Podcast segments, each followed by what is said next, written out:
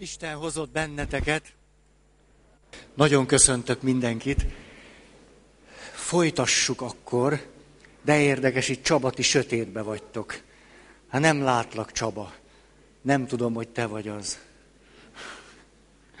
Jó, na, de jó, de jó itt lenni. Meg együtt.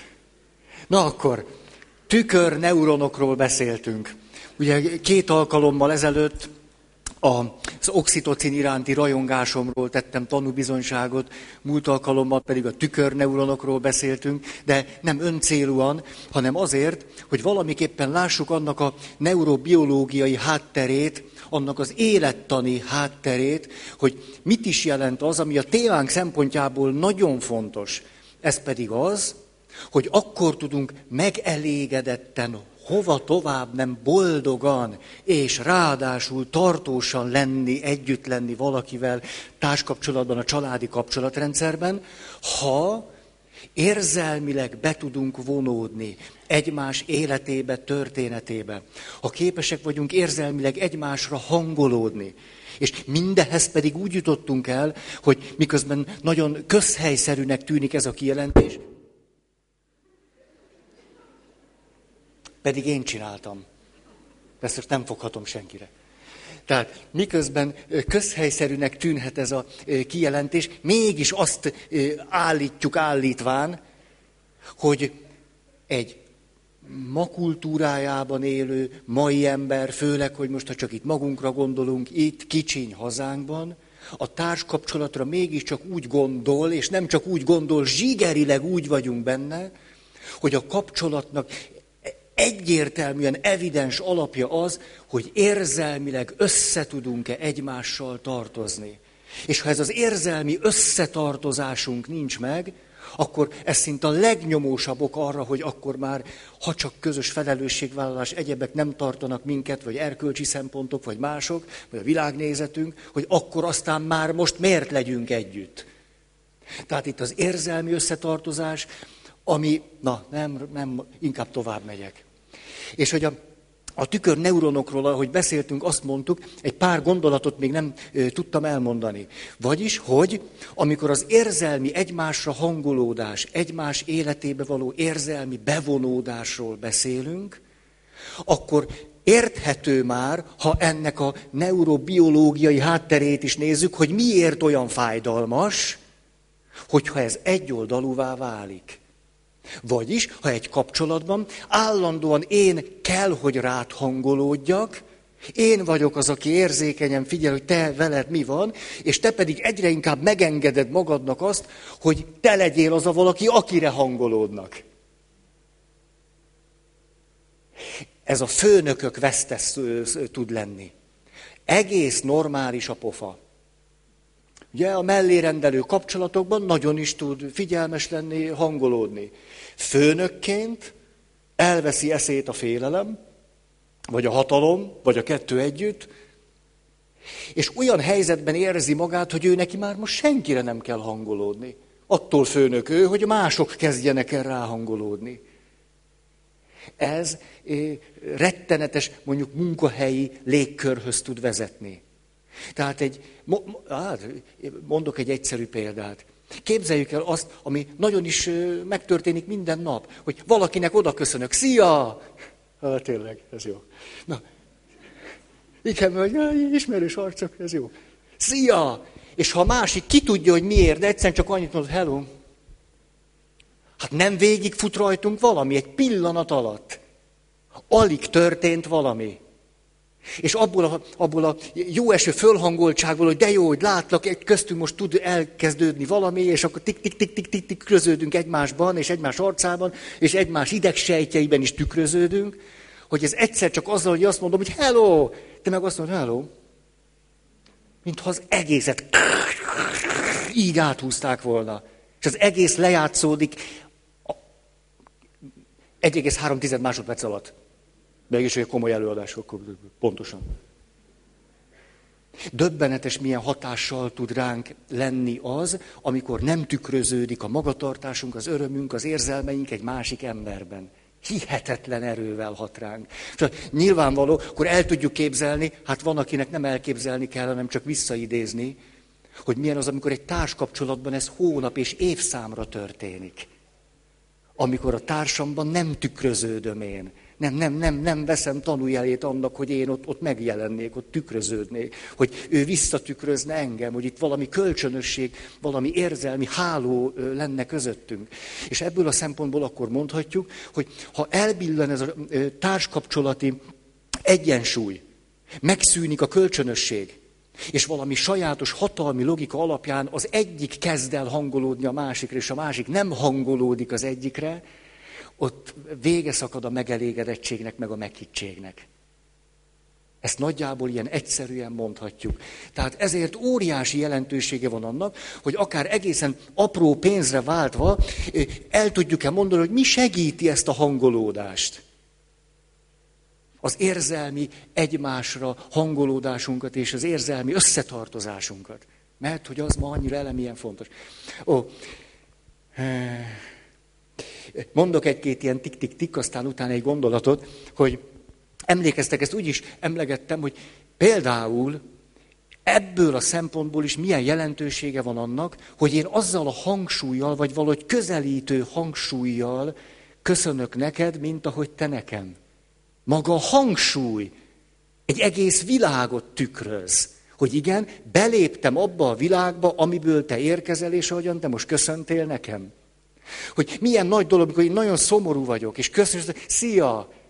És utána megjelenhet az arcodon a saját fájdalmad vagy szomorúságod. Mire én hangolódok rád. És azt mondtam, de mi van veled? Milyen hihetetlen, egyszerű, villanásszerű dolgokról van szó, és közben ezzel múlik az, amitől hosszú távon azt mondjuk, hogy de jó benne lenni, vagy hogy kihűltünk, és már semmi értelme, már nem jelentünk egymásnak semmit, vagy sokat. Ilyen apróságok megvalósításán, ez nyilván spontán, ösztönösen megy sokáig, főleg a szerelemben, később azonban egyszerűen gyakorolni kell. Nagyon sokat. Ilyen, ilyen egyszerűnek tartom. És akkor ilyen egyszerű dolgok jönnek, hogy szemkontaktus. Egyszer nézek a szemedbe. Tudjátok, hányszor történt az velem, hogy ültem valakivel, beszélgettünk.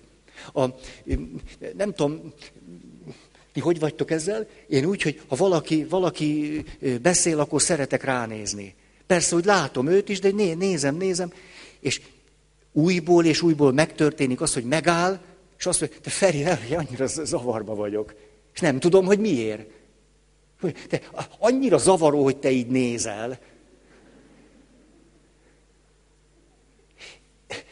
Nem tudom, hogy tulajdonképpen mi zavarja őt, ezt nem tudom. De, hogyha beszél róla, akkor általában valami ilyesmi szokott megfogalmazódni, nem vagyok hozzászokva. Tehát, hogy most beszélek 25 perce, te pedig nem szóltál bele, nézel a szemembe, és az arcodon tükröződnek azok a, azok a dolgok, amiket én mondok. Hát ez annyira furcsa, ez, ez az szinte sok is. Nem megrendítő ez?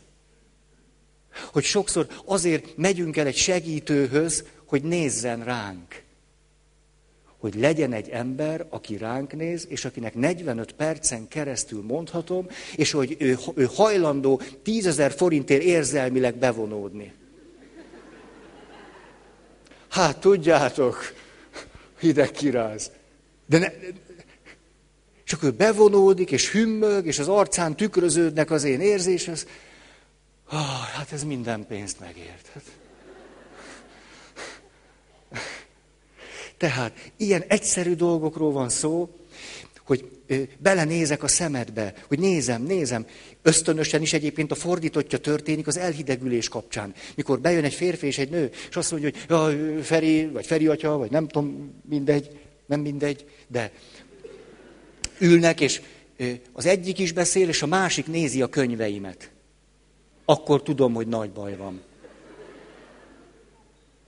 Ez is nem egyszer előfordul. Még csak nem is arról van szó, hogy beszél a feleség, és a férfi rám néz, úgy kíváncsi, hogy mit szólok hozzá. Ez már egy érzelmi bevonódás. Akkor ott hárman vagyunk. Ugye, és legalább ma a felesége nem érdekli őt. Az ő is tudom, mit mond. Téveszme az egész. De hogy én beveszem-e vagy nem, azért ez érdekli. Hogy most egyáltalán ő elkezdje mondani, hogy a felesége téved mindenben. És hogy miért van neki mindenben igaza. Ugye legalább ezért rám néz. De amikor az történik, hogy a feleség beszél, és a férfi látom, hogy nézi a könyveimet. És látszik, hogy tényleg azt nézi, mert így a szeme így változik. Tehát nem csak úgy el, elréved, én szoktam csak úgy... Attól még ott vagyok, csak úgy... De nem látom, hogy kifejezetten olvassa a címeket. Egészséget. Hmm. Ez persze kifejezhet valami nagyon-nagyon világos üzenetet is. Annyi mindent kifejezhet. De minden esetre önmagában az, hogy a szemével nem követi se a feleségét, se engem, se azt, ami ott történik, hú, de beszédes. És nem úgy van, amikor ilyesmit látunk, egy pillanat alatt bennünk is egy csomó minden elkezd menni. Mit csinál ez? Mit rontottam el? Mit rontott el? Ki a hülye? Én vagy te? Te, te, te. De hát az akkor is én érzem rosszul magam. És oda hülyeség, te vagy a hülye, és én érzem rosszul magam. Na, tehát a szem. De még az is, van egy ilyen, egy ilyen szép mondás, hogy, hogy a köröztény ember az, aki nem egymásra, hanem egyfelé néz. Hát ez, de valaki ezt túl cukrosnak érezte. Vagy ez jött át. Minden esetre például az egymásra hangolódásnak az is egy szép jele, hogyha a feleségem néz valahova, én tudom követni az ő pillantását. Hogy egyáltalán még, akár magától értetődő módon nem is tudatosul, de hogy néz, én is arra nézek. Tehát e, ennek a bölcsességnek, hogy, hogy egyfelé nézünk, neurobiológiai alapjai is vannak. Hogy tényleg az egymásra hangulat, te néz, én is oda nézek. Amiről beszéltem múltkor, a testtartás. Hogy szatírasszonyt hoztam nagyon, hogy nem tudod átélni, átérezni, hogy mi lehet a társaddal, de látod, ahogy van, vedd föl ezt a testtartást. És akkor a testtartással együtt, a mozdulattal együtt, és akkor benne kell egy kicsit maradni. Az nem jön rögtön. Az nem jön, most már lát, most ez, ez, hogy megütöm. Most jöttem rá. Ti tudtátok? Tudtam, hogy tudtátok, annyira megalázó. Na, tehát, hogy de akkor benne kell maradni, a testtartás, akkor én, fú, ez, ez, most akkor ez lehet benned. A közös cselekvés. Voltatok már lagzikon? Ugye, amikor vannak olyan lagzik, ahol próbákat kell kiállni az ifjú férnek és vőlegénynek. És emlékszem, nem olyan régen, az azt mondja, 8-10 éve, én már ilyen öreg vagyok. Na, volt akkor egy, egy ilyen próba, és csak úgy mehettek be a lakodalmas házba, hogy volt egy jó nagy fahasáb, és azt ketten együtt el kellett fűrészelniük. Ez micsoda egymásra hangolódás együtt fűrészelni. Fűrészeltél már együtt egy nővel, vagy egy férfivel? Na, az nagyon nagy egymásra hangolódást igényel. Pici szögeken rettenetesen sok múlik. Mert ahogy a fűrész pengéje megy, ez egy nagyon cseles dolog. A fűrész pengéje így van, a fogak meg ki vannak hajtogatva. Tehát ott, ott tud nyírni, de ott meg is tud szorulni. És hogy pici millimétereken múlik, hogy hogy tartott, hogy lejjebb nyomod, följebb, jobbra-balra, hihetetlen egymásra hangolódást igényel együtt elfűrészelni valamit. Már is mondtam egy jó ötletet. Válságban a kapcsolatod? Fa és fűrész kérdése. Ez, ez,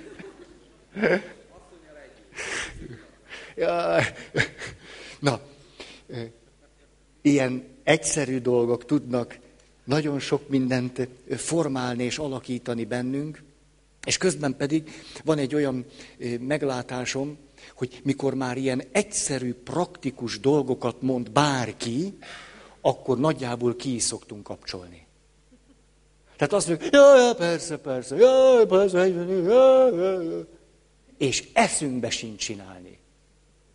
Ezt nagyon gyakran tapasztalom. És ilyenkor mindig egy bibliai történetű teszem, az a szíriai námán. Leprás beteg volt. És hát beteg, beteg és beteg, hiába gazdag, és bó, hiába beteg.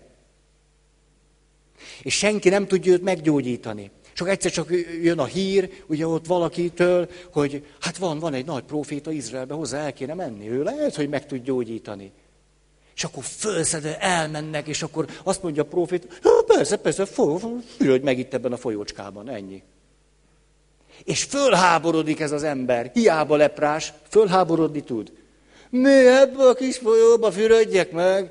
Ne nevettessük már ki magunkat, és a Szentírás gyönyörűen mondja, hogy, hogy hát ahonnan én jövök, nem ilyen kis kanálisok vannak, gyönyörű bővízű folyók, na abba megfürdeni az igen, möbbe fürödjek meg, ne vicceljünk már. És úgy kell ennek a beteg embernek a lelkére beszélni. Hogy, de hát figyelj, ha a próféta azt mondta volna, hogy fust körbe a földet háromszor, az, akkor azt, hogy méltónak tartottad volna a betegségedhez? Ez szintén nagyon megrendítő, hogy sokszor pedig az a pici dolog, amit el tudunk kezdeni, gyakorolni és csinálni, nevetségesnek tűnik fel, és azt mondjuk, hogy mi az én nagy bajomat ez a kis izé. Emögött nagyon sok minden föl tud tárulni. Hogy akarom-e, nem akarom, miért nem akarom, hol tartok, mint tartok. De hogyha tényleg akarom, akkor azt lehet mondani, hogy egészen kis dolgok, hogy elkezdjük őket csinálni, nagyon messze tudnak vinni. Úgy, mint az angol gyep. Hát egyszerűen csak öntözni, meg nyírni kell 300 évig. És aztán teniszezni is lehet rajta nagyon szépen. A, most a, mondanék nektek egy történetet a hangolódásról. A gyerekekkel játszottam, az volt az evangélium, hogy Jézus azt mondja, adjátok meg a császárnak, ami a császáré, és Istennek, ami az Istené. És ezt próbáltam a gyerekeknek is elmondani, és a következőt találtam ki, szokás szerint egy mesét. És a mese úgy szólt, hogy van egy vándor, elmegy, és hogy vándorol, vándorol, egyszer csak egy nagyszerű helyre érkezik, ahol nagyon szeret lenni, és ott egy picit letelepszik, és aztán már nincs is kedve tovább menni, de hát persze az életében vannak nagyon fontos dolgok, és kihez is forduljon segítségért, mint a bölcs remetéhez. A bölcs remete azonban fönt lakik az egyik hegyen, az egyik barlangban, és az a nehézségünk vele, hogy nem beszél. Hallgatási fogadalmat tett. És ezért a vándor persze elmegy hozzá, de pontosan tudja, hogy semmilyen szó nem fogja elhagyni a remete ajkát. De azért ő elmondja, és megy föl hozzá, remete, remete, én annyira örülök, hogy férfi vagyok. Annyira jó férfinek lenni. Hát ha nem volnék férfi, elmerhettem volna indulni vándor útra. Hát én éjszaka tudtam éjszakázni az erdőben, meg tudtam küzdeni a farkassal. Jaj, de jó, hogy férfi vagyok. Mire a bölcsemete megtartva hallgatási fogadalmát, a következőt teszi.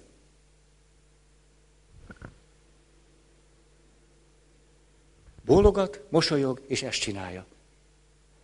Hát érti is, nem is ezt a vándor, lemegy, eltelik egy kis idő. Ha megint nagyon mondhatnék, ja van, hát kihez menne, mint a remetéhez. Megy fel a remetéhez, azt mondja, remete, én annyira örülök annak, hogy szabad vagyok. Szabad. Hogy maradok, ha akarok, megyek, ha megyek, jaj, de jó szabadnak lenni. És most ráérzek, hogy szabad az erdőben lennem, és szabad itt a faluban lenni, de jó ez az élet. És a remete nagyon boldog. Hm, hm. És aztán Hát érti is, meg nem is a vándor, minden esetre hazamegy, éli az életét. Na, egyszer csak, már megint mondhatnék, ja van, ez az utolsó,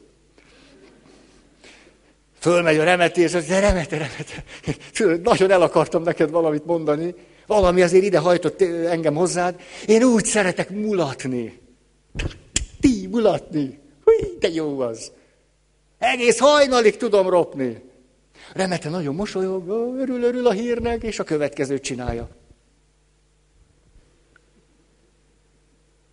Na és akkor megkérdeztem a gyerekeket, szerintetek a remete Mit mondott a vándornak? Ezt szeretem. És persze nagyon izgatottak lettek, és mondták egymás után a dolgokat, nagyon aranyosakat mondtak. Nagyon. Azt mondja, jó dolog mulatni, amíg el nem fogy a pénz.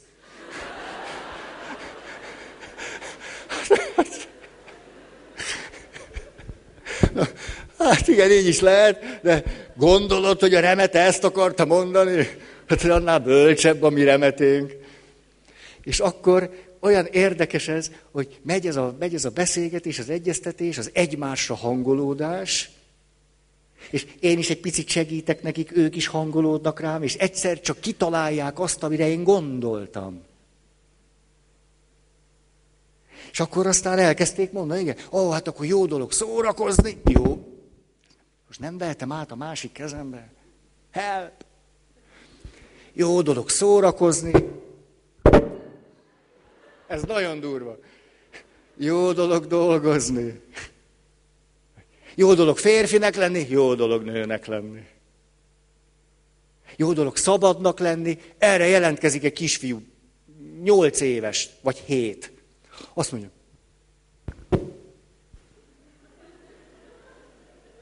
hát szóval, megtanulom a finomságot, hogy finoman. A mikrofonhoz is csak ilyen finoman. Tehát, jó dolog, szabadnak lenni, mondja a kisfiú, hét éves.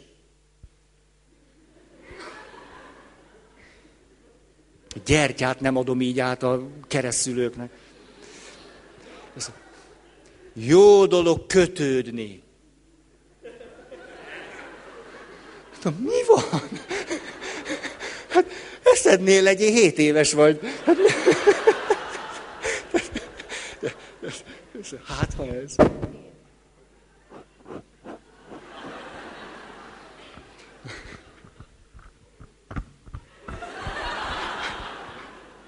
Puszi neked.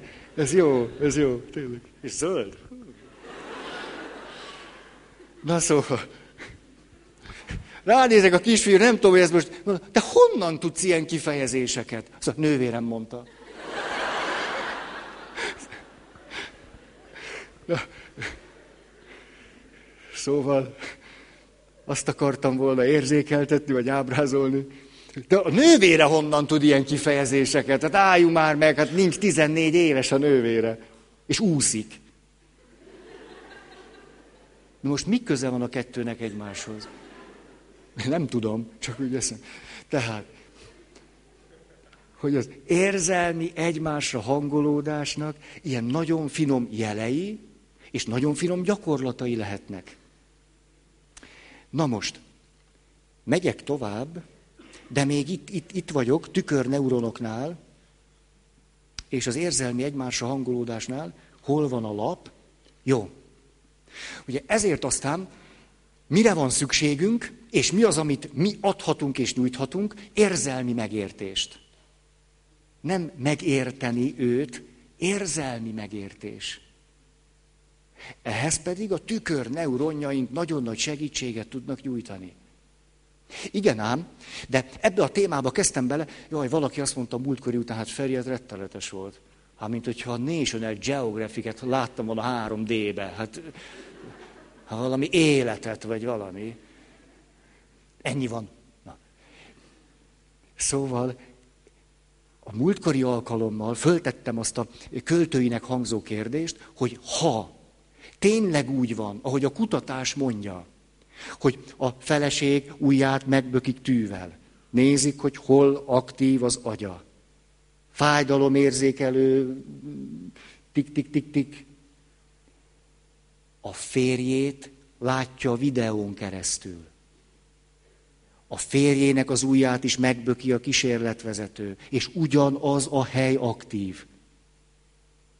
Akkor az agyunk hogyan különbözteti meg, hogy téged szúrtak-e meg, vagy engem? Hogy te fájsz-e, vagy én? Hogy az te vagy, vagy én? Ez nem is költői kérdés. Hát ha ugyanaz játszódik le, hogyan különböztetem meg magamat te tőled? És ennek gyakorlati jelentősége van, hogy nem könnyen. Ez egy nagy válasz, ugye? Most a között, nem könnyen. Visszük haza, de érdekeset mondod, nem könnyen. Mi ennek a jelentősége? Hogyha az agyunk, az agyműködésünk felől nézzük azt, hogyan egy férfi meg egy nő találkozik és beszélget, tulajdonképpen hatan vannak ott. Nem az egyik hatökör, a másik meg megy el, hanem ott jelen van a férfi önmagáról alkotott képe. Az agy számára az nagyon valóságos. Ahogyan reprezentálódok az agyamban, hogy ez vagyok én. Ott van a társamról alkotott képem. A társamnak a magáról alkotott képe, és a rólam alkotott képe, és két virtuális világ is jelen van, én meg te a valóságban. Érzékelhető ennek a, ennek a döbbenetes súlya. Hogy az agyunk számára nagyobb valóságot jelent az a kép, ahogyan én magam számára vagyok, és hogy reprezentálódok, hogy ez vagyok én, és ahogy te én bennem élsz, Neked is ugyanez így van, és aki én valójában vagyok, és aki te valójában vagy, ebben a kapcsolatban tulajdonképpen úgy tűnünk föl, mint valami képzeletbeli valóság. Ez történik.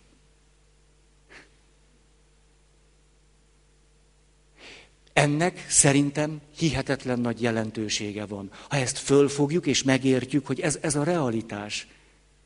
Hiába vagy te az, aki, ha az agyamban csak a rólad alkotott képzeteim, a rólad való reprezentációm ér, és az jelent egy, egy valóságot.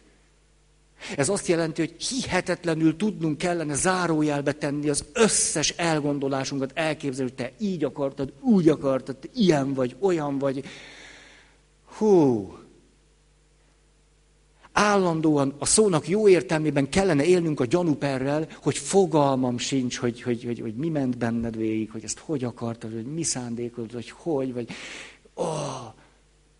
Arról külön szeretnék majd beszélni, hogy eh, az érzelmi összetartozásnak, egymásra hangolódásnak milyen óriási eh, eh, jelentősége van abból a szempontból, hogy képesek vagyunk-e helyesen elgondolni a társunknak a szándékait.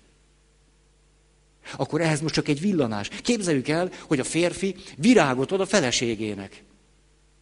És a feleség rá és azt mondja, na mit akarsz? Ez egy tulajdonítás. Tulajdon, a magatartásodnak tulajdonítok valamilyen jelentést. És akkor esetleg valami jelentőséget. Megint csak az, ami én bennem, a bennem összeállt rendszer alapján egy tulajdonítás formájában megjelenik, hogy na megint akarsz valamit, ezt az agyam sokkal inkább valóságnak tartja, mint azt, amit te akarhattál, amikor a virágot adod.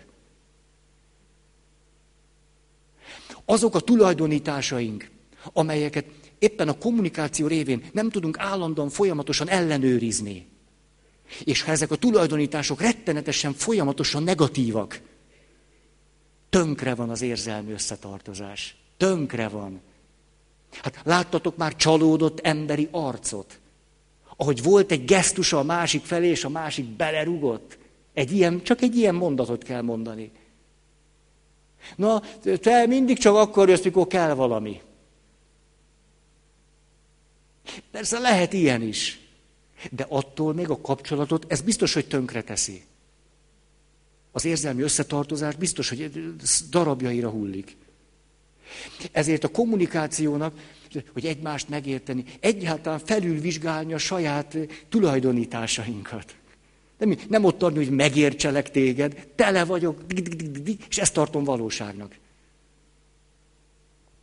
Nem tudom, én ezért úgy tudok lelkesedni, már olyan értelem, hogy te jó, hát ez így van, jó van, akkor nyugi. Akkor nem tudok már olyan önfeledten hülyézni. Ő egy ilyen hülye. Hát mi, mit tudom én? Na. Azután a látszat gyakran csal. Látunk egy nagyon visszahúzódó ö, nőt mondjuk, visszahúz, visszahúzódok. Csak úgy finoman van benne a társaságban. És valami miatt van egy életvidám férje. Aj, az élet de szép! És könnyen gondoljuk azt, hogy hát ennek a visszahúzódó nőnek mennyit kell igazodnia ahhoz a nagy hangú pasihoz. És fordítva van. Ha látszat, gyakran csal, hogy ki kihez igazodik igazán. Mert hogyha hazamennek, és a nő azt mondja, elkezdtem ilyenni. Hát ide figyelj, a te állandó szerepelhetnéked, az állandó ugrálásod, az engem egészen megszégyenít. Milyen férjem van nekem?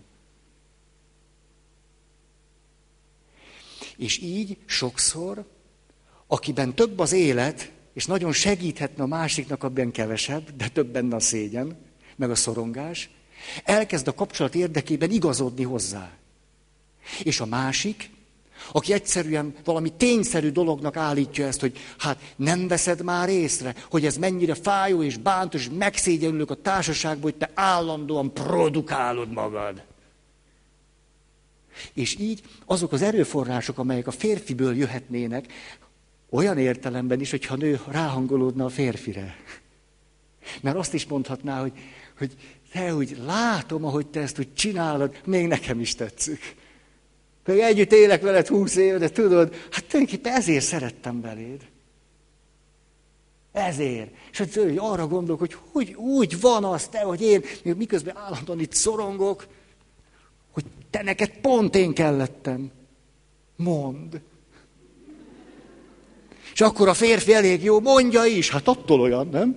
Jaj, te pici! Hát hogy de szerettem volna belé, és akkor elmondja. Oldódik a szégyen, a szorongás. Tehát nem úgy van az, hogy ránézek, és rögtön azt gondolom, hogy ennek kell igazodni, és a másik nem igazodik. Ha sokszor éppen fordítva van.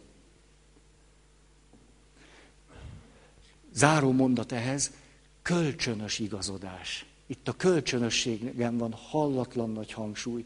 Különben az érzelmi összetartozásnak a, a, a, a biztonsága, az éltető ereje az, az kezd apadni. Jó? Jó? Na most, az érzelmi összetartozásnak van még egy nagyon fontos tapasztalati, mondjuk föltétele, amit így mondhatnánk, bírni a feszültséget, elviselni a csalódást. Bírni a feszültséget, elviselni a csalódást. Lenne most egy kérdésem felétek hogy szerintetek egy konfliktus megoldásához, mondjuk társkapcsolatban, mi a három legalapvetőbb föltétel? Csak az, hogy, hogy egy picit elgondolkoztok ezen, hogy, hogy van egy konfliktus, vagy konfliktus, konfliktus, konfliktus. Mi, mi, mi kell ennek a két embernek a kapcsolatban, hogy a konfliktusaikat valahogy tudják megoldani, vagy legalábbis elfogadni, rendezni, vele együtt élni. Hogy vajon mi kell hozzá.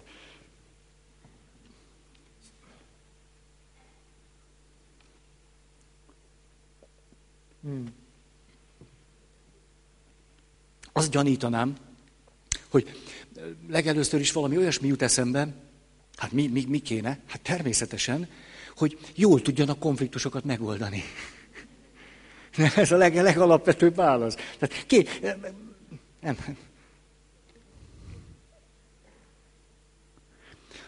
Az üveg is él, most kiderült. Nem adta magát, amíg nem néztem rá. Ránéztem, ő is rám hangolódott, és együtt működött a kezemmel. Szóval az első, vagy az egyik tényleg így van, hogy azoknak a módoknak az elsajátítása, megerősítése, adott esetben megtanulása szinte nulláról, hogy egy konfliktusban hogy lehet építő, és hogy, ne, hogy lehet építő módon részt venni. Hogy egyáltalán azt, azt hogy kell csinálni. Hogy mi az, ami építő hatással van egy konfliktusban, és mi az, ami romboló. Ez innen kezdődik olyan, mint az ABC. Hát tulajdonképpen a fejünkben kellene tudnunk egy, egy nagyon világos listát. Konfliktusok esetén ez romboló hatással van. Tik, tik, tik, tik, 15. És ezt álmunkból fölébresztve kellene tudnunk mondani. Hát ez az életünk, nem? De az még fontosabb lenne, hogy a 15-öt tudjuk, hogy mi az, ami épít egy konfliktus helyzetben. És mindig lenne tudnunk, hova tudok nyúlni. Erről azért majd még akarnék egy picit beszélni. De ez csak az egyik, hogy van egy 15-ös listám, hogy mi az, ami egy konfliktus során építő stratégia, építő módja egy konfliktusban való részvételnek. A másik kettő, amire nem hiszem, hogy sokan gondoltok. Bár kicsit olyan, mint amikor a, a tanár már ugye szájába adja a növendékeinek. Mert a másik így szól. Akkor tudunk építő módon kijönni a konfliktusainkból, ha van érzelmi összetartozásunk. Itt akkor sejtjük ugye azokat a negatív köröket, ami ki tud alakulni. Ha már nem nézünk egymás szemébe, ha már nem figyelünk egyfelé, nem fűrészelünk együtt, akkor éppen az érzelmi összetartozás hiánya nagyon megnehezíti, hogy a konfliktusainkat kézbe tudjuk tartani, és meg tudjuk őket oldani, amennyiben az egy megoldható konfliktus. Ezért tehát az érzelmi összetartozásnak a folyamatos kimunkálása tulajdonképpen alapja annak, hogy a házastársi kapcsolat döntő zömében, annak a közepén, amikor a konfliktusok kerülnek előtérbe, és a konfliktus megoldás minősége, hogy akkor egyáltalán lehetőségünk nyíljon a konfliktusokon keresztül épülni és fejlődni. A harmadik pedig, szakirodalmat mondom nektek, akkor is, ha nem mondom, hogy mit tudom én, XY és társa 2002, ja, hála Istennek nem kell ilyet csinálnom. A harmadik pedig az elköteleződés. Mint ami tartja a konfliktust, és a konfliktusban tart bennünket, és tartja a kapcsolatot. Tehát milyen érdekes, hogy azt mondja, itt a konfliktus, hogyan tudnánk azt építő módon megoldani, hogy tudna javunkra lenni. És kettő dolog, az elköteleződés és az érzelmi összetartozás döntően meghatározza azt, hogy ez lehetséges-e vagy nem. Ezért, na jó, inkább mondok pontokat, hogy, hogy nem akarok. Jó. Mi az, ami még nagyon segít? Az, hogyha időt szánok arra, hogy a társamnak valami érzését, lelkiállapotát, helyzetét megpróbáljam átélni. Ha erre időt szánok. Mikor beszélgetek valakivel, most már nem nagyon. Most, ú, de tele lettem. De nem, nem a beszélgetéssel mással. De nem egyszer hiába gyakorlom én ezt napi 8-10 órában, 12, csinálom reggeltől estig. Nem egyszer észreveszem, valakivel beszélgetek, és az érzelmi alaphelyzetére mondjuk 50 perc után sejtek rá. 50 perc. Pedig én ezt gyakorlom reggeltől estig. Ott ülök, és, és puf, egyszer csak megvan. Ah, hogy ez van veled. 50 perc. Tehát az, amikor például egy beszélgetésben vagyunk, és te mondod, hogy jaj, ez rettenetes, úgy izgulta, úgy féltem, hogy ez akkor hogy lesz. És te már mondasz is valamit, hát nem, nem, nem is szántunk időt arra, hogy mi, mi, a, hogy volt az, hogy te féltél? Te féltél, féltél. Ó, egyszer csak me, nem az a mondat robban ki belőlem, amit már akarnék, hát te féltél. Hát hagyom, hogy elérkezzen hozzám, hogy te féltél. És tudjátok, mikor posztgraduális képzéseken tanítunk, a, az egyik tárgy, amit tanítok, az éppen erre vonatkozik, hogy a segítő helyzetben, segítő kapcsolatban mit hogyan lehet tenni. És tudjátok, mit kell tenni másod diplomás felnőttekkel, akiknek az eredeti alapdiplomája segítő diploma?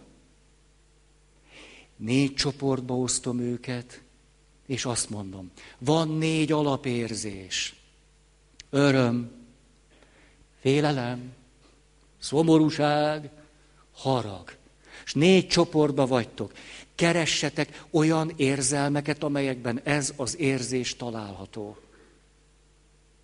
Nem megrázó ez? 30, 40, 50, 60 éves humán diplomával rendelkező emberek, akik 20, 30, 40, 50 éve ilyen szakmában vannak, és ott kell kezdeni, de nem azért, mert hülyék vagyunk. Nehogy félreértsétek, nem kritika, nem szídás, nem. Ez ilyen a kultúránk. Majd meg veszünk egy kis érzelmi összetartozásért, És 50 évesen, ha le kell ülnünk, hogy, hogy szavakat leírjunk, hogy az öröm, öröm milyen érzelmekben van benne. Hogy eufória, vagy hála, vagy önfeledtség, vagy tidididi. Akkor ezek nincsenek meg a szavaink. Felnőtt ember létünkre nincsenek meg az alapvető szavaink. És közben pedig majd beledöglünk az érzelmi egymásra hangolódásért. Az érzelmi megértésért. De nem tudom elmondani, hogy tehát úgy látom, hogy számomra ez megrendítő. Ugye ezért azt gondolom, ez például jele vagy tünete annak, hogy miért érezzük magunkat annyira kiszolgáltatottnak. Mert a legalapvetőbb dolgokat nem tudjuk vissza, vissza mondani egymásnak, szavakba önteni. A, mondom, hogy mi segíthet. Tudjátok mit? Ne tanuljatok szavakat, pedig ez egy nyelv. Ez egy nyelv. Játszhatnátok egyszer azzal, üljek máma, tehát ma házi feladat. Hazamész, papír, és kezdjél leírni ezt a négy csoport, és tik-tik-tik írd. Mindegyik alá 30, 40, 50 érzelem tartozik, csak hogy úgy, úgy a, a mennyiségeket érezzétek. Az örömhöz tartozik a legkevesebb. Egyébként. A félelem, harag, 40-50 ilyen mennyiségű érzelem van ott. Mondom a segítséget. Hogyha ez nagyon nehéznek tűnik, ez a szótanulás, öreg vagyok, már én ahhoz, jól van, akkor ne tanulj szavakat. Akkor a következőt lehet csinálni. Kezdjetek el, és ezt nem kell megtanulni, merni képekben, hasonlatokban, metaforákban beszélni. Vagyis egy nagyon egyszerű gyakorlat. Tudjátok, megint azt mondom, olyanok vagyunk, mint a szíriai námán. Mondom, hogy csak ezt, ezt, ezt érdemes csinálni, és ez micsoda hülyeség. Akkor hazamentek, vagy otthon van az egyik őtök, megjön a másik útok, és van egy pici idő, meg teretek beszélgetni, még mielőtt nagyon belekezdenétek, akkor a gyakorlat így szól. Mondd meg, hogy úgy érzem magam most, mint most. Tehát, hogy úgy kezdjünk bele egy beszélgetésbe, hogy egyáltalán ott legyünk. Iszonyú dühös voltam a munkahelyemen, de hogy vagy most? Most például egy vágy van bennem, hogy te ezt hallgass meg. De én azt mondom, iszonyú dühös voltam a munkahelyemen. Én nem tudom, hogy benned egy vágy van, hogy ezt én meghallgassam. Én azt hallom, hogy te iszonyú dühös voltál a munkahelyeden.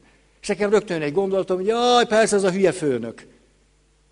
Neked az volt a vágyad, hogy én meghallgassalak. Én meg rögtön leütöttem, hogy az a hülye főnök. Tehát az a tapasztalatom, hogy ha ebben nincs is rutinunk, ez mindenkinek megy. Mindenkinek. Ezt tudjuk csinálni.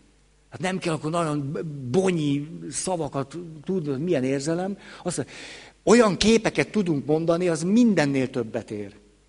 Tehát tudod, én ma úgy érzem magam, mint a Mici Mackó, aki beszorult a fába, és így kalimpál a lábával, és azt se tudja, mikor fog onnan kijönni. Na, így pont így érzem magam. Ez megvan? És a képeknek olyan, olyan hívó ereje van, a képek ugyanis az agyunkat sokkal komplexebb módon ö, ö, érik és dolgoztatják meg, mint a szavak, a fogalmak. Ezért a képeknek nagyon nagy jelentőség van. Ezért te már is elképzelem, hogy a férjem az úgy érzi magát, mint a Mici Macó, aki beszorult a fába. Hát, ó, te szegény. Hát, de már most érzem, hogy szerettem a férjem. Még én is ezt érzem, hát akkor ti... Tehát elég elképzelnem. És tudjátok, az agy, látjátok, az agy nagy segítségünkre van. Nem kell, hogy lássam a férjemet Mici Mackóként kalimpálni, beszorulva, mert elég, hogy elképzelem, az agyam ugyanis nem tudja megkülönböztetni a valóságot a, belső képektől. Ha-ha! Ugye az előbb is erről beszéltünk, csak egy másik összefüggésben. Akkor ez a javunkra válik. Hát nem véletlen a bölcs buddhista szerzetes ezt csinálja egész életében. Vizualizál, egyetemes jó akarat szempontjai. Elképzel, hogy tud jót tenni. Ti, ti, ti, ti, ti az pontosan annak felel meg, mintha ő azt tényleg látná is. És ráadásul van egy, egy még egy nagyon szép dolog. Szurkolókat néztek. Azt hiszem, ezt meséltem nektek. De olyan kiderült, nézték az agyműködését. Ülök, iszom a kólát, nem tudom mit, traubit. Hm? Nézem a meccset. Gól!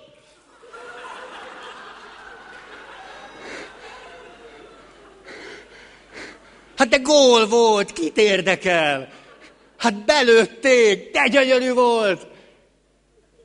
Tudjátok, hogy kétféle ember van? Most nem, hogy az egyik a... A jegyzeteim. Kit érdekel a jegyzet, mikor bement? Hát ne, nem tök mindegy. Hát volt nagy fölpattant a helyedről, és akkor... Nagyon köszönöm. Egy elég. Kettő. Jó, az asztalnak is. Jó. Micsoda együttérzés, ráhangolódtál az asztalra. Szóval, kétfélék vagyunk. Azok, akik maguk is fociztak. Én remélem, ilyenek vagytok. Ha bent van, sejti szinten, bent van, hogy milyen az, hogy focizni. És én nézek egy meccset, képzeljétek el, ugyanaz történik, amiről eddig beszéltünk a társkapcsolat szintjén. Olyan dolgok mennek bennem végbe, mintha én fociznék. Fogyókúrázásra nem jó. De élettani szempontból ugyanaz megy bennem, hát és örülök, és olyan, mint hogy én rúgtam volna be, pedig csak nézem a meccset, ülök otthon. De ha én nem fociztam, nem focizok, és nézem a férjemet, hogy édesem, mit csinálsz már? Hát nézd meg, mit csináltál az asztallal. Hát ilyen felnőtt ember nem tud nézni egy foci meccset rendesen, mert mit csináltál már? Ez minek a tünete?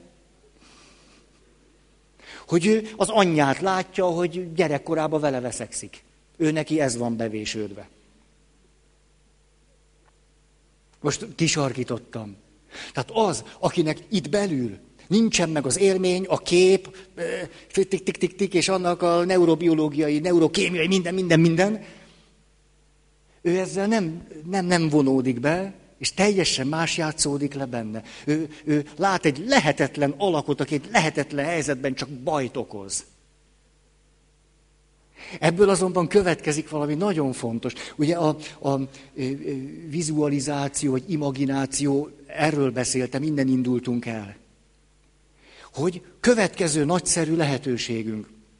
Képzeljünk el minél több pozitív cselekvést. Cselekvést. Például egy lefagyott pasi vagyok.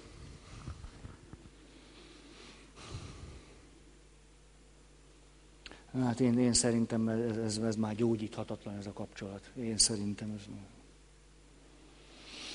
Jó, hát lehet, hogy még talán egy dobásunk van, de nem, nem, nem látom, hogy ez tulajdonképpen, most tudom.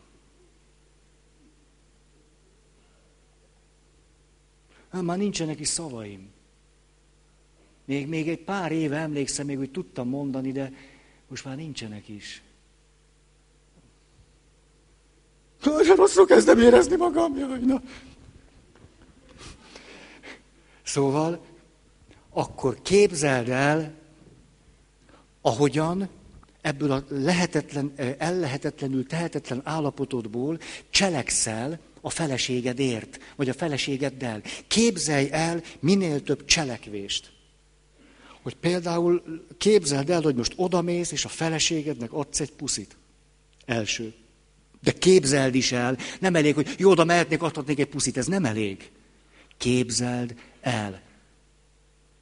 Aztán fölállhatnék, akkor fölállok, akkor jobb lábbal állok föl, a bal megyek, azt részletesen el kell képzelni, különben nem érsz el oda. A valóságban se úgy van, hogy egyet megyek, valamennyi kimarad, aztán odaértem. Azt nem, az jobb láb, bal láb, jobb, két puszit adok. Oda megyek, átkarolom a nyakát. Oda megyek, megsimogatom az arcát. Oda megyek, ne, na azért nem, nem tartunk itt, az biztos meg is ijedne, hogy mi van. Három éve nem adtam puszit. oda megyek, megállok el, és azt mondom, hogy te olyan érdekes, hogy úgy adnék neked két puszit, csak nem tudom, mit szólnál hozzá.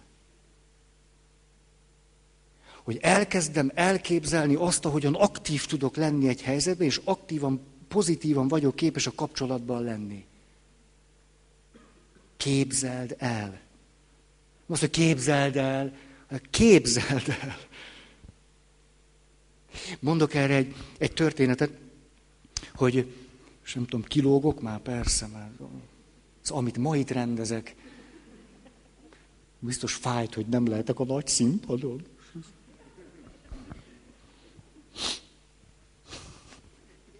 Na, szóval, jött hozzám valaki. Azt mondja, Feri, én rettenetes helyzetben vagyok, mert kirúgtak a munkahelyemről.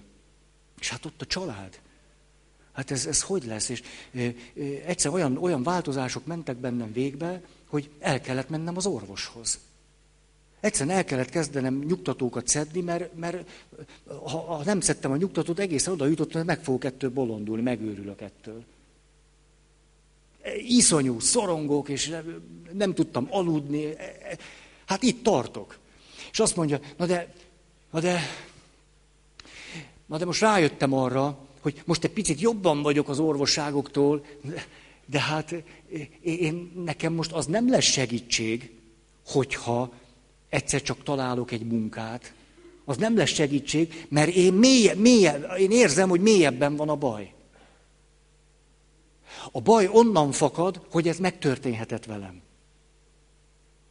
Hogy elveszítettem a biztonságérzetem. Az nagyon mélyen van.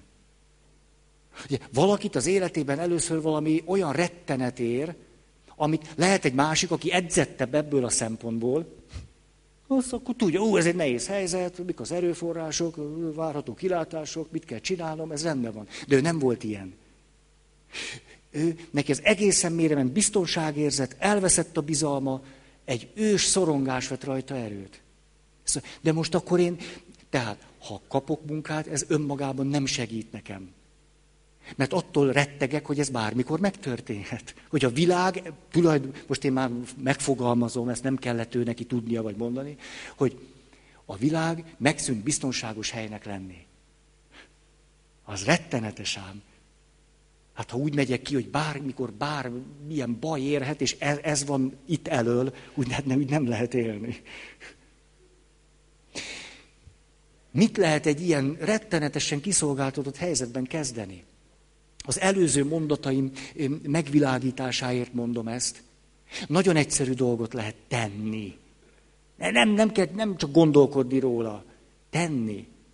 Ez pedig az, megkértem őt, hogy, hogy szedjed össze, hogy mi mindentől félsz.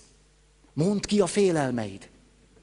Ettől, ettől, ettől, ettől, ettől. Na akkor, és még ráadásul azt is csináltuk, ilyen helyzetekre is tartok nagyon sok építőkockát otthon. És mindegyik félelem egy építőkocka. Tele lett építőkockával az asztal. És akkor megkérdeztem tőle, hogy na, és most itt, itt, van, itt van ez a félelem, most ez biztos át is élted, ahogy beszélsz róla. És mire vágysz? Hát gondoljátok, sokat kellett neki. Jaj, jaj, hát arra vágyok, hogy, hogy, hogy, hogy én meg a családom biztonságban lehessünk. Hogy megmeneküljek ebből a szorongattatott, lehetetlen helyzetből. Nyolc ilyen brutális kocka van itt, én meg ott egy kicsike, hogy innen én, de nekem nem elég, hogy én biztonságban vagyok, én is a családom. És most jön az, amiért mondtam, jó, akkor nagyon szépen kérlek, most becsukhatod a szemed, képzeld el, hogy ebből a szorongattatott helyzetből hogy menekülsz ki. Nem muszáj a saját erődből. Képzeld el, hogy hogy tudsz innen kijutni. Bárki bármilyen segítséget adhat. De részletről részletre kell elképzelned. És akkor csukva a szeme, hát nem, nem, itt vagyok, nem, nem, nem, ez nem. És akkor nem egyszer kell egy pici segítség, gondolja mesékre. Bármilyen segítség érkezhet. Te innen meg tudsz szabadulni. És egyszer csak azt mondja, hát te képzel, hát nem így mondod, hogy képzeld, most én mondom így. Jön egy nagy madár. Ez a nagy madár most leszáll ide, és föl, föl tudok mászni a hátára. Van egy kantár, és meg tudok kapaszkodni a kantárba. Na, és akkor beindult egy kör, és akkor megyek, és a, a madár elvisz a családomhoz, és a családtagok is fölülnek a madár hátára, és megyünk. És de érdekes, hogy megyünk, és repül a madár, hogy nem is félek. Nem, nagyon biztonságosan tudok kapaszkodni, és a család is kapaszkodik belém, meg a madárba, és így megyünk. Na de hova mentek? Di, di, di, di, di. Megyünk, megyünk. Új-Zélandra. Ugye a fantázia ezért nagyszerű dolog. Egy olyan helyre, ahol ő neki az a képzelet, hogy ott biztonság van, ott nincs, nem tudom én mi nincs, ami itt van. Az ott abból semmi nincs. Tehát akkor az Új-Zéland. Ott vagyok Új-Zélandon, és akkor le, le, most a többit már, már nem tudom, és mondjam, vagy nem mondjam, vagy... Mert szép, szép vége van ám. Na, de mit érdekel az minket? A lényeg, hogy dolgozunk, neki feszülünk. Persze, hogy mondom. Hogy, mert olyan szépnek tartom, hogy lelkesít. Na, hogy elképzeli, hogy ott akkor van egy ház, és ott Új-Zélandon, és egy ilyen fensík, és a fel, ott lobog a tűz a kandallóba, de el kell képzelni. Nagyon részletesen. Minden pontról pontra, az átmeneteleket. Hogy kerül oda, hogy szállnak le a madáról, hogy mennek be, hol ülnek, hogy vannak. Mert az agy, akkor tik-tik-tik, akkor megvannak az összeköttetések. Tik-tik-tik-tik-tik. Ha átugrunk valamit, az baj. Akkor nehezen realizálható ez a, ez a kör, ez a folyamat. Tehát részletesen, tik-tik-tik-tik. És akkor azt mondja, há, hát itt ülünk, és akkor látom, hogy gyerekek ott játszanak valami medvebőrön. Hát azért kicsit sajnáltam a medvét, de nem tettem szóval játszanak a medvebőrön, és akkor duruzsol a tűz, a kandalló, és meleg van, és akkor ki nézek a, a, az ablakon, és ott látom, ott hajladoznak a fák, ilyen enyhe szellő van, és akkor az ágak, és vannak, vannak ilyen rügyek, meg fiatalhajtások, meg ilyen elszáradt ágak, és gyönyörű ott ez a természet, és a háttérben a kék. Hát, hát ez, na, ez, ez, ez, te szép ez. Hát itt, te, itt aztán teljes biztonságban vagyok. De mivel jött? Hogy azzal, hogy neki ez a problémája sokkal mélyebben van. Na, akkor itt valami nagyon mély dolgokra kell még rátalálni, megvan már a kör, de valami, valami. És azt kérdeztem tőle, most ha, ha itt vagy ebben a biztonságos helyen, most meg tudod-e fogalmazni, hogy miben van a reményed? Miben van a te reményed? A remény természete pedig a következő, ezt nagyon szeretném nektek mondani. A legtöbb ember a vágyat és a reményt összetéveszti. Azt mondja, jaj, de reméltem, és nem sikerült. Ja, az vágy volt. A vágyaink vagy beteljesednek, A. Vagy nem teljesednek be, B. Az AB, hogy valamennyi beteljesedik belőlük. A reménység azonban, mert ez a természete, legalábbis, most muszáj ezt mondanom, a keresztény kultúránkban a remény természete nem az, hogy vagy beteljesedik, vagy nem. A remény ugyanis a kimenetelében nem kétséges. Csak attól remény, hogy még nem történt meg. Tehát remélem, ez azt jelenti, hogy ez majd meg fog történni, csak még nem. Még nem nyilatkozott meg, még nem bontakozott ki, még nem lett nyilvánvalóvá, még nem teljesült be, de abban az irányban vagyunk. Ez az ember reménye. És ha összekeverjük a vágyat a reménnyel, az nagyon nagy nehézségeket okoz, mert azt gondoljuk, hogy, hogy már a remény is elveszett. És végül a remény hal meg utoljára. Na, köszönöm. Ez egy rettenetes mondat. A remény természete szerint beteljesedik. Tehát azt kell akkor megragadnunk, hogy mi a reményünk, nem csak mi a vágyunk. A vágy vitalizál, a remény meg megszilárdít. Megtart. Mert a remény beteljesedik. És kérdeztem tőle ott, hogy ül ott a duruzsol a kandó, és a gyerekek játszanak, jó, hát szegény, nem tudom, medvének biztos lett volna mit mondani erről, de az ő is ott volt, hogy mi a te reményed? Miben van a te reményed? És akkor azt mondja, de ez nem, nem fejből kell, hogy jöjjön, az átélésből. És azt mondja, tudod, így olyan érdekes, hogy nézem ezeket a fákat, és hogy, hogy vannak nagyon száraz ágak, meg vannak ilyen nagyon élettelteliek, hogy, hogy, hogy úgy látom, hogy, hogy tulajdonképpen van itt valaki, aki ezt az életet föntartja, annak ellenére, hogy, hogy van azért halál is, meg pusztulás, de, de valaki, hát valaki itt az életet föntartja. És csak úgy ide jöttem, és ezt, ezt látom, hogy itt, itt valaki föntartja az életet. Én, hát akkor biztos van, van valaki, aki föntartja az életet. Minden pusztulás és elmúlás ellenére úgy tűnik, itt, itt van. Hát és de érdekes, hogy akkor nem nekem kell. Hát most jövök rá. Hát, ha csak úgy valaki föntartja az életet, még most érkeztem ide, én biztos nem csináltam. Jó, ezt én mondom így. Akkor itt van valaki, aki föntartja az életet. Na hát, akkor nem, nem én, nem én nekem kell. Hát akkor ez a reményem. Hogy van valaki, aki föntartja az életet. És ez néha megnyilatkozik, néha nem annyira. Na de most megnyilatkozott.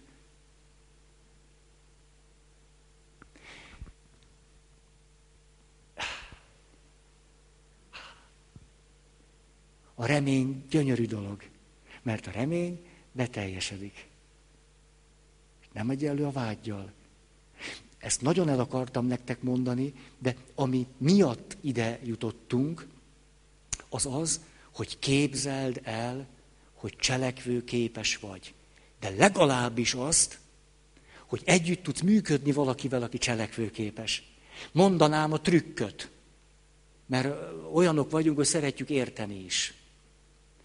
Most, ha én becsukom a szemem, és elképzelem, hogy egy hatalmas madár jön, és leszáll oda, és azt mondja, hogy gyere a hátamra, én elbírlak téged is, az egész családot, sőt, Új-Zélandig megyünk anélkül, hogy ennék és innék, az a madár kiben van? Kinek a madara? Kiben él a madár? Kiből jön a madár? az övé. Há? Az nem cselekvő képesség? Hogy el tudom képzelni, hogy van bennem egy madár, aki jön és oda jön, és engem meg tud menteni az egész családommal. A madár itt van benn. Hihi. Olyan szép az emberi lélek, hogy ilyeneket tud. Nagyon szép. És ott vagyok, és elképzelek egy helyzetet, és ezért látjátok, nincsen reménytelen helyzet, csak reményvesztett ember. Ez az egyik mániám. És minden évben elmondom. Vagyis, jó, itt vagy, férfi vagyok, ugye visszamegyek az előző. Hát, mit mondasz, hogy elképzelni? Nincs is kedvem hozzá. Jó, akkor innen lehet kiindulni. El tudod-e képzelni, hogy te itt vagy, nincs is kedved hozzá semmi, és valami történik, mi, mi történik ahhoz, hogy ez megtörténhessen? Teljesen mindegy, hogy mit képzel el. Azt hát az egy valamit tudok elképzelni, hogy ide hozzám valaki ad két pofont. Az ki volt? Az is ő volt. Itt van benn.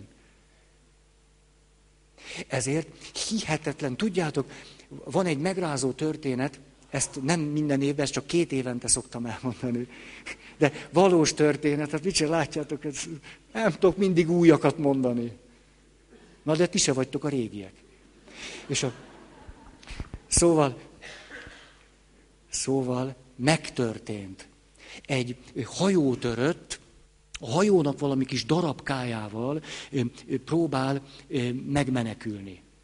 És végül megtalálják őt, amint egy, egy öbölben, de a, az öböl áramlásai miatt nem kijutva a partra, ott fekszik ezen a, ezen a hajódarabon, és a boncolás egészen nyilvánvalóan megállapítja, hogy kiszáradt, tulajdonképpen szomjan halt.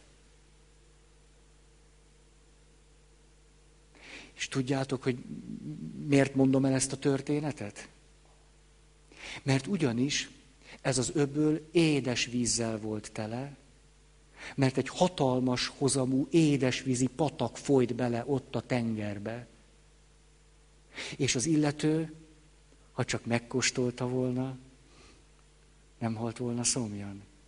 Ott halt szomjan az édes vízben.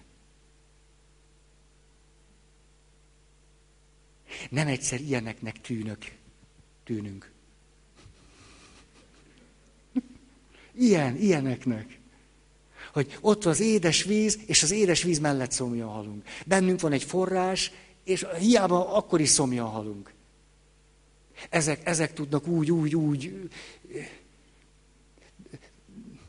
Nem idealizálom magunkat. Ugye a, a történetekből lehetett látni, hogy én nem mondtam semmilyen ilyen idealizált, szép, nem tudom én micsodát. Nem, annyira valóságos volt minden. Jaj, de jó, hogy mi erről együtt tudunk gondolkodni. Ez annyira jó.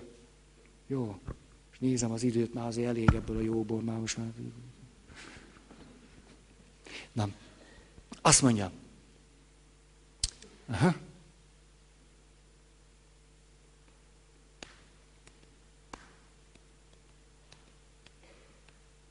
Jó. Mondok egy következő pontot, legalábbis elkezdem. Ide még azért vissza fogunk kanyarodni egy másik formában, amikor a gondoskodást próbáljuk majd még aprólékosabban leírni.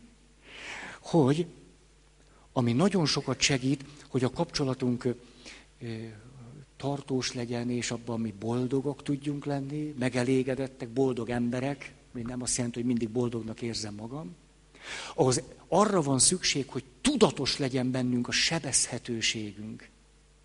Hogy tudjuk azt, hogy mennyire gyarlók és sebezhetők vagyunk, és hogy az egymásra szorultságunk is tudatos legyen bennünk. Olyan, amit, amit állandóan elő tudunk venni. Ahogy mondtam egy órával ezelőtt, hogy tulajdonképpen az agyunk számára éppen az a két ember, aki ott abban a helyzetben van, tűnik virtuális világnak. Valóságnak pedig az tűnik, amilyen képet őrzünk magunkról és a másikról. Hát ez a, ez a gyarlóságunknak például egy tudatosítása. Hogy mindig kész vagyok belátni a gyarlóságomat. Ennek semmi köz az önostorozás, hogy bűnös vagyok, rossz vagyok. Ez egy picit sem kezdi ki az önbecsülésünket. Egyszerűen csak egy reális talajon állunk. Hogy jaj, hát most azzal töltöttem el fél órát, hogy téged győzködtelek, hogy hülye vagy. Ezzel ment el az életemből fél óra hogy ezt, ezt nyomattam, hogy lásd be, hogy te mennyire hülye voltál. Most ennek, est, ennek mi értelme volt? De az belátni, hogy de ennek mi értelme volt, az szokott fájni. És itt mondanék egy fontos dolgot. Hát mindig fontos dolgokat mondok, hogy is lehet így fogalmazni. Ez pedig az, hogy él bennünk egy kép, és ez a kép megcsal bennünket. Mi ez a kép? Azt mondjuk, fejlődés és növekedés. Jó, most egy picit most nagyobb összefüggésben tompítottunk rajta fenntartható fejlődés. Na jó. De amikor ezt képzeljük el, hogy belső növekedés, belső fejlődés, mi, mi a képünk? Hát, hogy valami egyre nagyobb lesz, nem? nem? Nagyobb színpad, még nagyobb színpad, meg ott, ott ülök fönn, hogy ez növekedés. Leszünk kétszer annyian, na ez növekedés. Aha. Ki gondolja ezt? Hát mi sajnos. A lelki növekedésnek nem ez a természete. A lelki növekedés kulcsa nem, nem, nem ez a fölfúvódás, hanem az elengedés. A lelki növekedés kulcsa az elengedés. És nem ez a fajta mennyiségi bővülés, vagy, vagy fúvódás, vagy halmozódás. Ugye, mert így képzeljük el a növekedést, hogy vagyis hogy öm, én mindent jól csinálok, eddig is általában igazam volt, és akkor most az élet úgy lesz jobb, hogy te ezt belátod. Ugye? És akkor eddig is jó volt, és most belátod, most akkor rákerült még egyszer, egyre szebb ez a kastély, amiben élek. Ez sosem vezet lelki növekedéshez, hogy, hogy amit én gondolok, ami az biztos, ahhoz hozzá nem nyúlunk hanem te most még adsz nekem két puszit. Ez igen, ezért érdemes. Még most te megfőzöd a vacsit, na így jó. A lelki növekedés természete nem ez a fajta mennyiségi gyarapodás. Ez teljességgel elveszi a, a realitás érzékünket. Ezért a lelki növekedés kulcsa az elengedés. A Elizabeth Kübler-Ross aki a, a haldoklás fázisainak, a, a veszteségnek, a gyásznak egy nemzetközi szakértője, orvos alapdiplomával egyébként, tehát ő aztán nagyon tudta, hogy mi megy ott benn, miközben. Ezzel a lelki folyamattal foglalkozott, és írta le nagyon pontosan, azóta is a szakirodalom alapja, hogy mi történik valakivel, aki haldoklik. És PHD hallgatók jártak hozzá. És egyszer oda ment hozzá egyik PAD hallgató, és azt mondja, hogy jaj, hát doktorasszony, vagy nem tudom, tudja, én nem azért jelentkeztem erre a témára, meg magához, mert hogy nekem csak a diploma kell. Egyáltalán nem. Engem ez iszonyatosan érdekel. És nem csak, hogy érdekel, én, én szeretnék igazán belül növekedni és fejlődni. Én, én a személyiségemben szeretnék alakulni és jó szakember lenni, nem csak papírért meg pénzét csinálom. Elizabeth Kübler-Ross a következőt mondta neki. Hát, kedves fiatalember, akkor érdemes magának egy valamit nagyon tudatosítani. Ez pedig az, hogy az élet, nem, a mindenség, így mondta, a mindenség önt beiratta a veszteség című posztgraduális képzésre. A mindenség beíratta önt a Veszteség című posztgraduális képzésre. Tehát ha maga nem csak papírt akar, nem csak pénzt akar utána, hanem belül akar nőni, akkor jó, ha ezt tudja. De ebben számomra semmi lehangoló nincs, mert ez körülbelül azt jelenti, hogy ahhoz, hogy lelkileg tudjak növekedni, állandóan eleresztenem kell.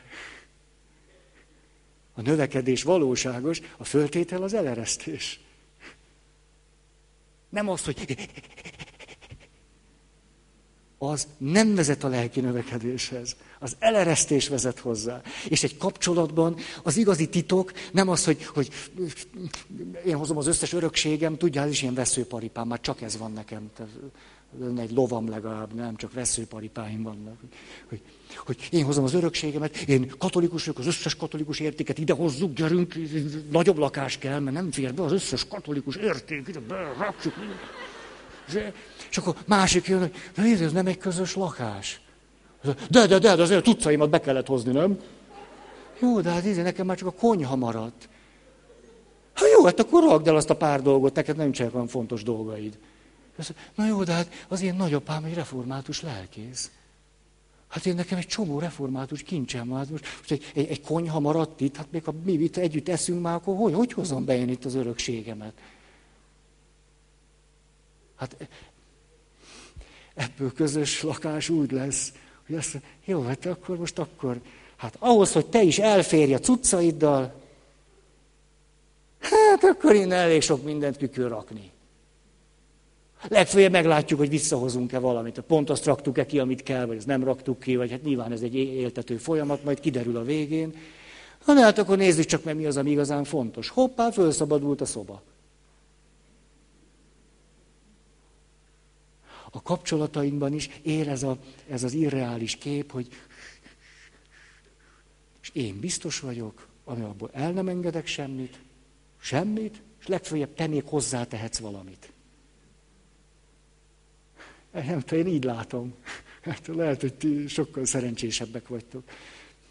Én így rontottam el mindig. Na, jó van. Köszönöm a figyelmeteket. Akkor a National Geographic mai adása befejeződött. Ó, jaj, hogy ezt, ezt kimondtam, eszembe jutott, hogy tudjátok, jövő héten nem leszünk, hát ünnep van, tehát szabad nap van, és van más lelki dolgunk.